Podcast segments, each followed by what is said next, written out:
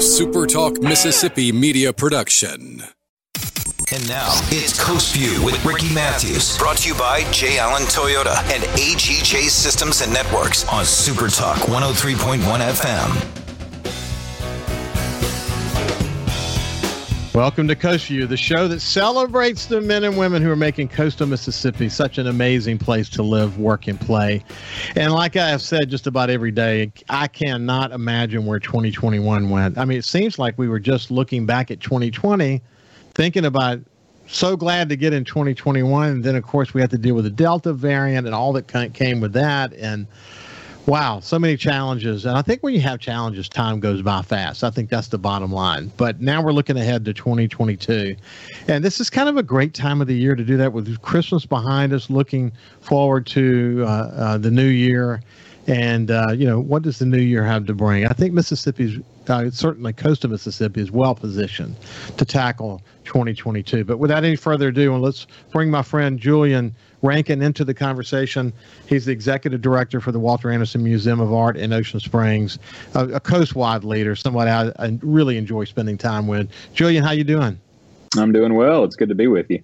Good. So, look, as we have this conversation, um, there have been a string of book signings by by Robert St. John and his partner involving the book. The family's been involved in some of those efforts, but it's great to see this new book and the documentary out there, isn't it?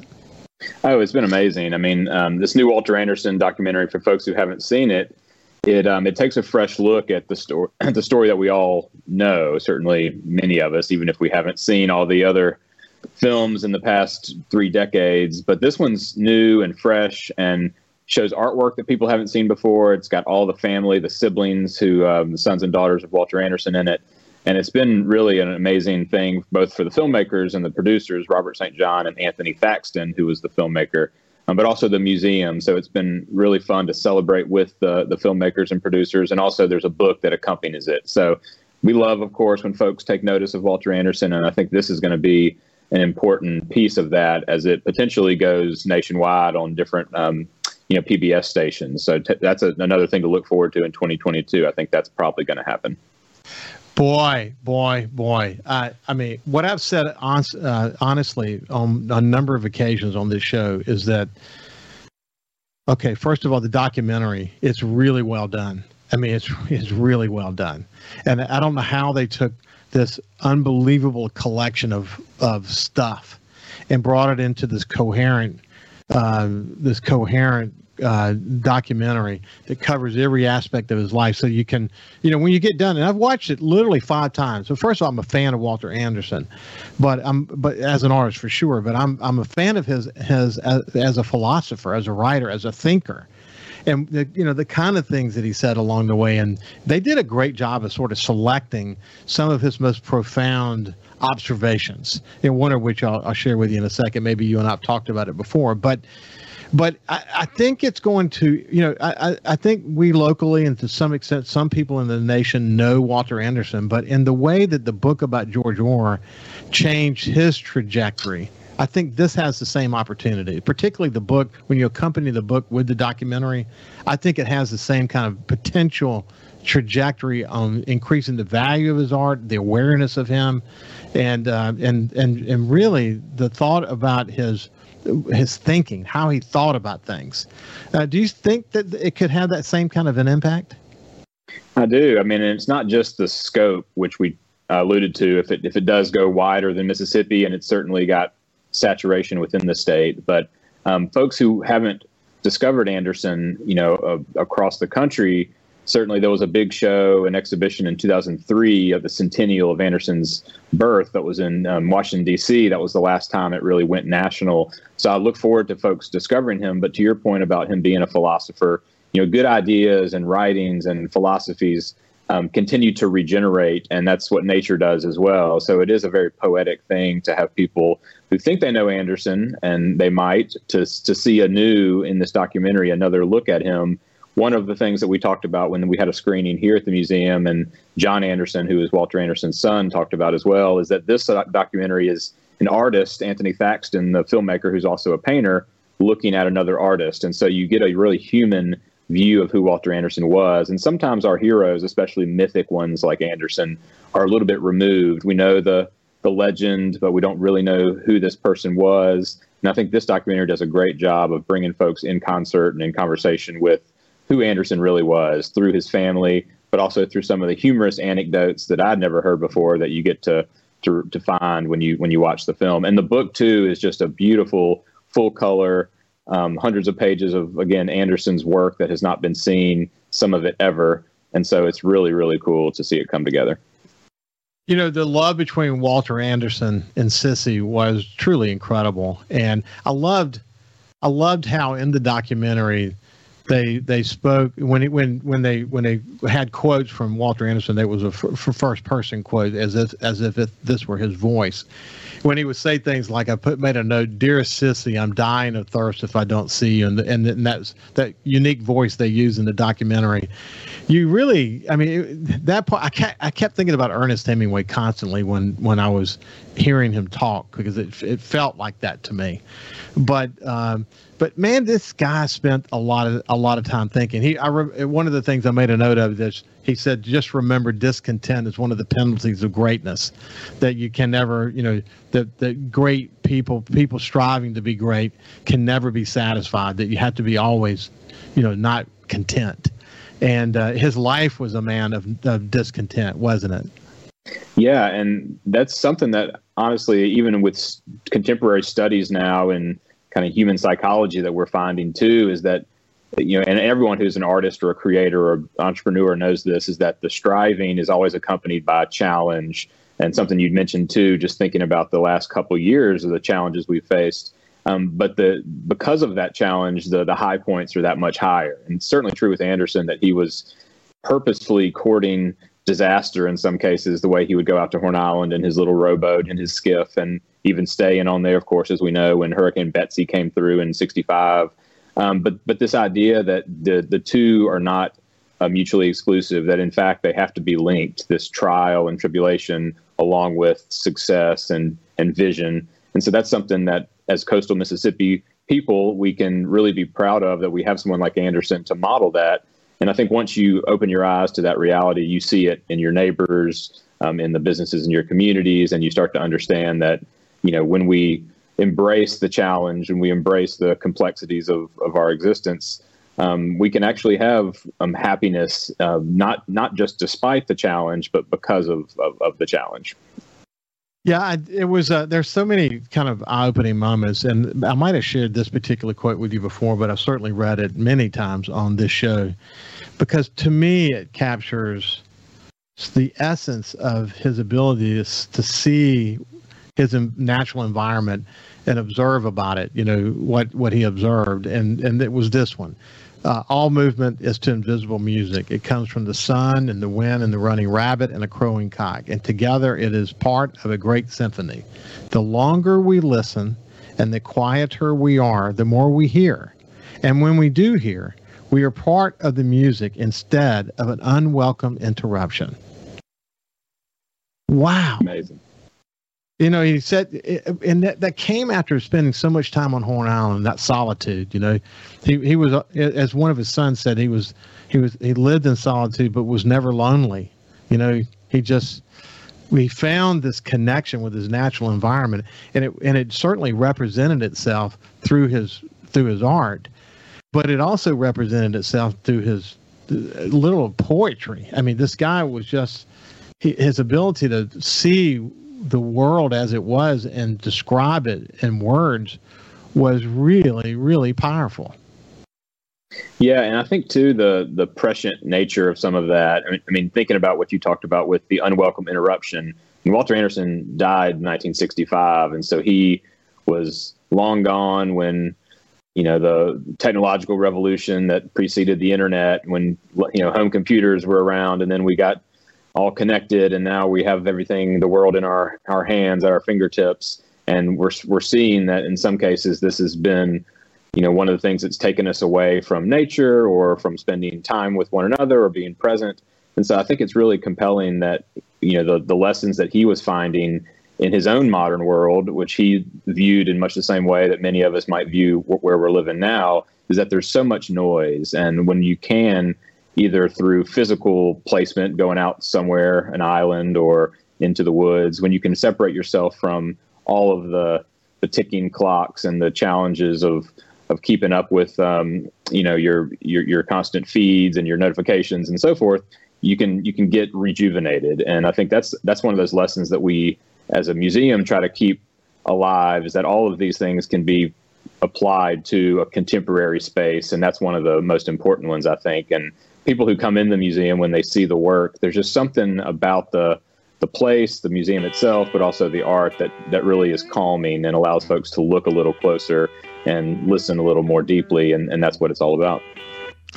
He had a a strong desire to define the beauty beauty of humanity, as he put it, and he was wanting to do as good a job at that as as, as was possible. He would probably be thrilled to see in his passing this great appreciation for his art. But as as with many great artists, we don't really understand them until long after they're gone.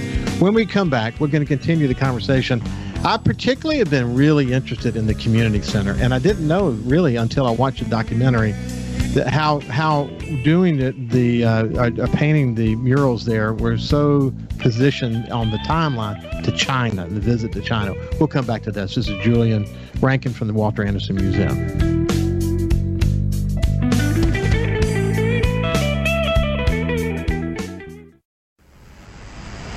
His love for the coast is why he's here. It's Coast View with Ricky Matthews on Super Talk Mississippi Gulf Coast 103.1. His son, Walter Anderson's son, said that the smaller the boat you use, the bigger the island. and boy, did did uh, Walter Anderson row from Ocean Springs to uh, to uh, Horn Island in a small boat, and it was it was uh, amazing. Of course, he had all kinds of interesting moments along the way in those journeys. But you know, as I mentioned before we went to break, uh, we're we're spending some time with Julian Rankin, the executive director for the Walter Anderson Museum, and one of the most articulate people I know. He's just a he's just a really really good dude and very very very significant in terms of the art community in coastal Mississippi. But what I mentioned is I didn't realize that the trip to China. I mean, this is Walter Anderson was a world traveler. He uh, he he went way beyond coastal Mississippi to try to understand how he fits into the world. His trip to China was incredibly important to him. And not long after he came back, he started the murals at the community center, which, as we were kind of talking about during the break, he would draw something and he wouldn't be pleased with it. And he would paint over it again. And there were there were uh, lots of attempts over the years after that. People didn't understand the value of it. They wanted to paint over it and move on. Tell kind of the unique story of the community center. Right. Well, just to orient folks, this is the you know 3,000 square feet roughly of murals here in downtown Ocean Springs. It's attached to the museum, and Anderson painted them. You know, you know, right after the museum, excuse me, the community center was built in 1950. So about 18 months following that, 51 and 52, he painted these but to your point, it was all precipitated by a trip to China in 1949. And he was fascinated with global cultures and art from across the continents. And so when he went to China, he was actually seeking um, Tibetan temple art and found along the way all these little small provinces and, and places in China. And, um, and they all had some sort of community art, some place that spoke to what the uh, identity of the community was, the natural landscapes and it really gave a civic anchor to the place. And so this again was not only just this trip, but years before in 1927 he had gone to france and found the cave paintings and this same idea of people making marks on walls so when he came back to ocean springs following that and the community center was just built he really wanted to do something for the coast and for his his hometown and so these murals they they really go through all of the different slices of biodiversity. They chart the history of, of Ocean Springs and the coast from the indigenous societies to the, the French landing and so forth. And so it's really a monumental work. But, um, but what's really, really unique about it is that it does point people back to the beauty and magic of their surroundings. And it's really important that it's still owned by the city of Ocean Springs, that it's a civic place, sometimes a polling place. I think that's really what Anderson would have wanted is that, you know, folks are treating this as part of their everyday life where they gather and and can celebrate what it means to live in a in a community. And he did a lot, a lot of drawing, a lot of painting while he was in China. And that influenced his style considerably as he went in to do the murals, didn't it? It did, and this was part of a long, you know, really tradition of him finding these archetypal motifs. People who know about Anderson know about his seven motifs, these spirals and squiggly lines and half circles. There were seven of them that he had picked up. And around 1950, as he's moving, this is really when he has consolidated and distilled his unique style. He had experimented with a number of styles when he was in college in the 20s, when he was working in the 30s. He was making block prints in the 40s, started really to become a, a visionary creator. And then by the time in, in 1950, when he's painting these murals, he knows who he is as an artist. He knows what his philosophies are.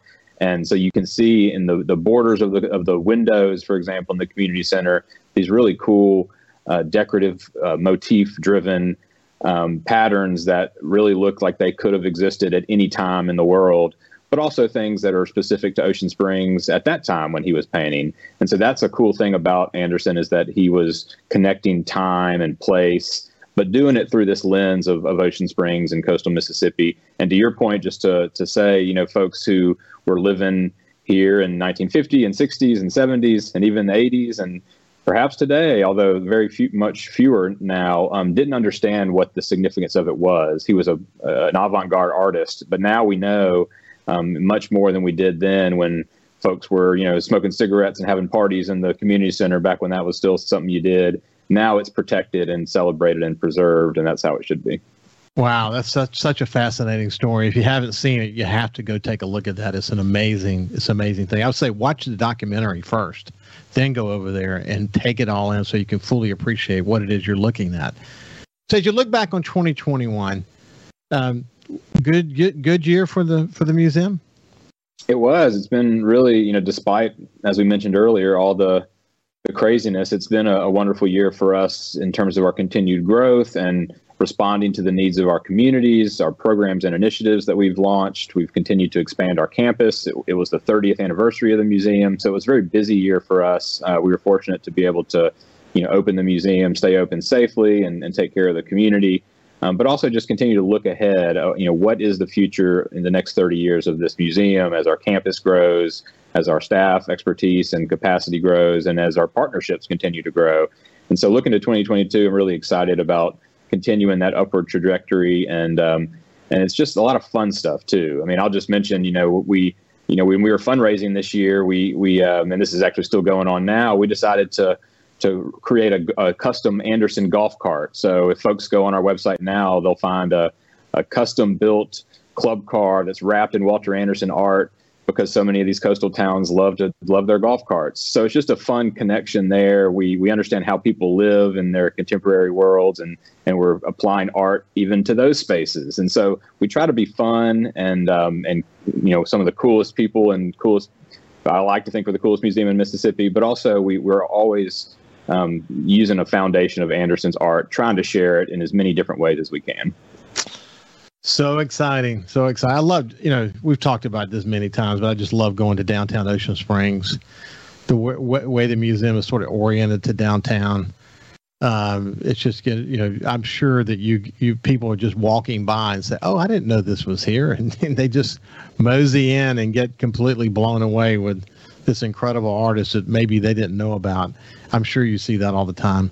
And I, I tell you, one you mentioned it, and you mentioned it pretty rapidly, but uh, as we've discussed on past shows, I think one of the most important things you do is in your community outreach. This whole notion of community building and the and the role that the Walter Anderson Museum can play in facilitating these connections between the various constituency groups that are part of the community, so that we can make sure that art isn't just you know, it doesn't just exist, but it exists for some reason that is locally derived, that that is that is unique, that is part of who we are, that so that can have meaning, and that's really important to you, isn't it? Yeah, and we've exceedingly uh, thought about and started to do this more.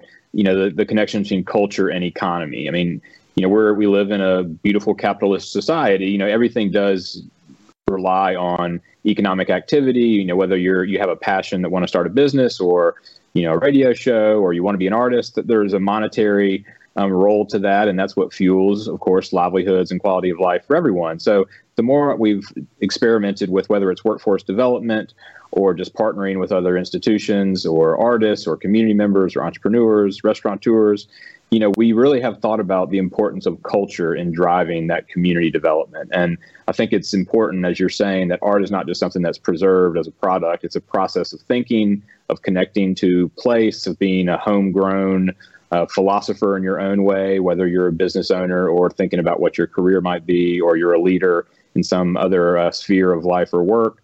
And so that's where we find our sweet spot. And that could be science, it could be engineering, it could be any number of things. Um, and, and our programs reflect that. So I think as people look ahead at what the museum will mean and continue to do in coastal Mississippi and beyond, it's going to be that kind of leadership. It's going to be to connect silos um, that previously might not have seen each other as related. But back to Anderson, everything is interconnected, and, and that, that symphony that you talked about, um, that's really what makes coastal Mississippi and the whole South a really beautiful place to be.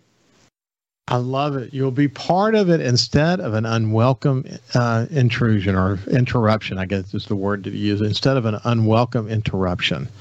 I mean, that's you know one of the things I love about the outdoors is the ability to just go sit and and just let nature happen around you. You know, when you first get there, you don't hear much, but the longer you sit there, the more you start to hear. Nature starts to wake back up again, and and my trips to Horn Island in particular, because I've become such a fan of Walter Anderson. When I'm there whether I'm wade fishing, walking down the beach, whatever it might be. Everywhere you look, everywhere you look, it might be a horseshoe crab or a snowy egret or an alligator or a seagull or a pelican or, or, or the way that the the pine trees are oriented to the sand dunes or whatever it might be. Everywhere you look, Walter Anderson's captured it, captured some aspect of it.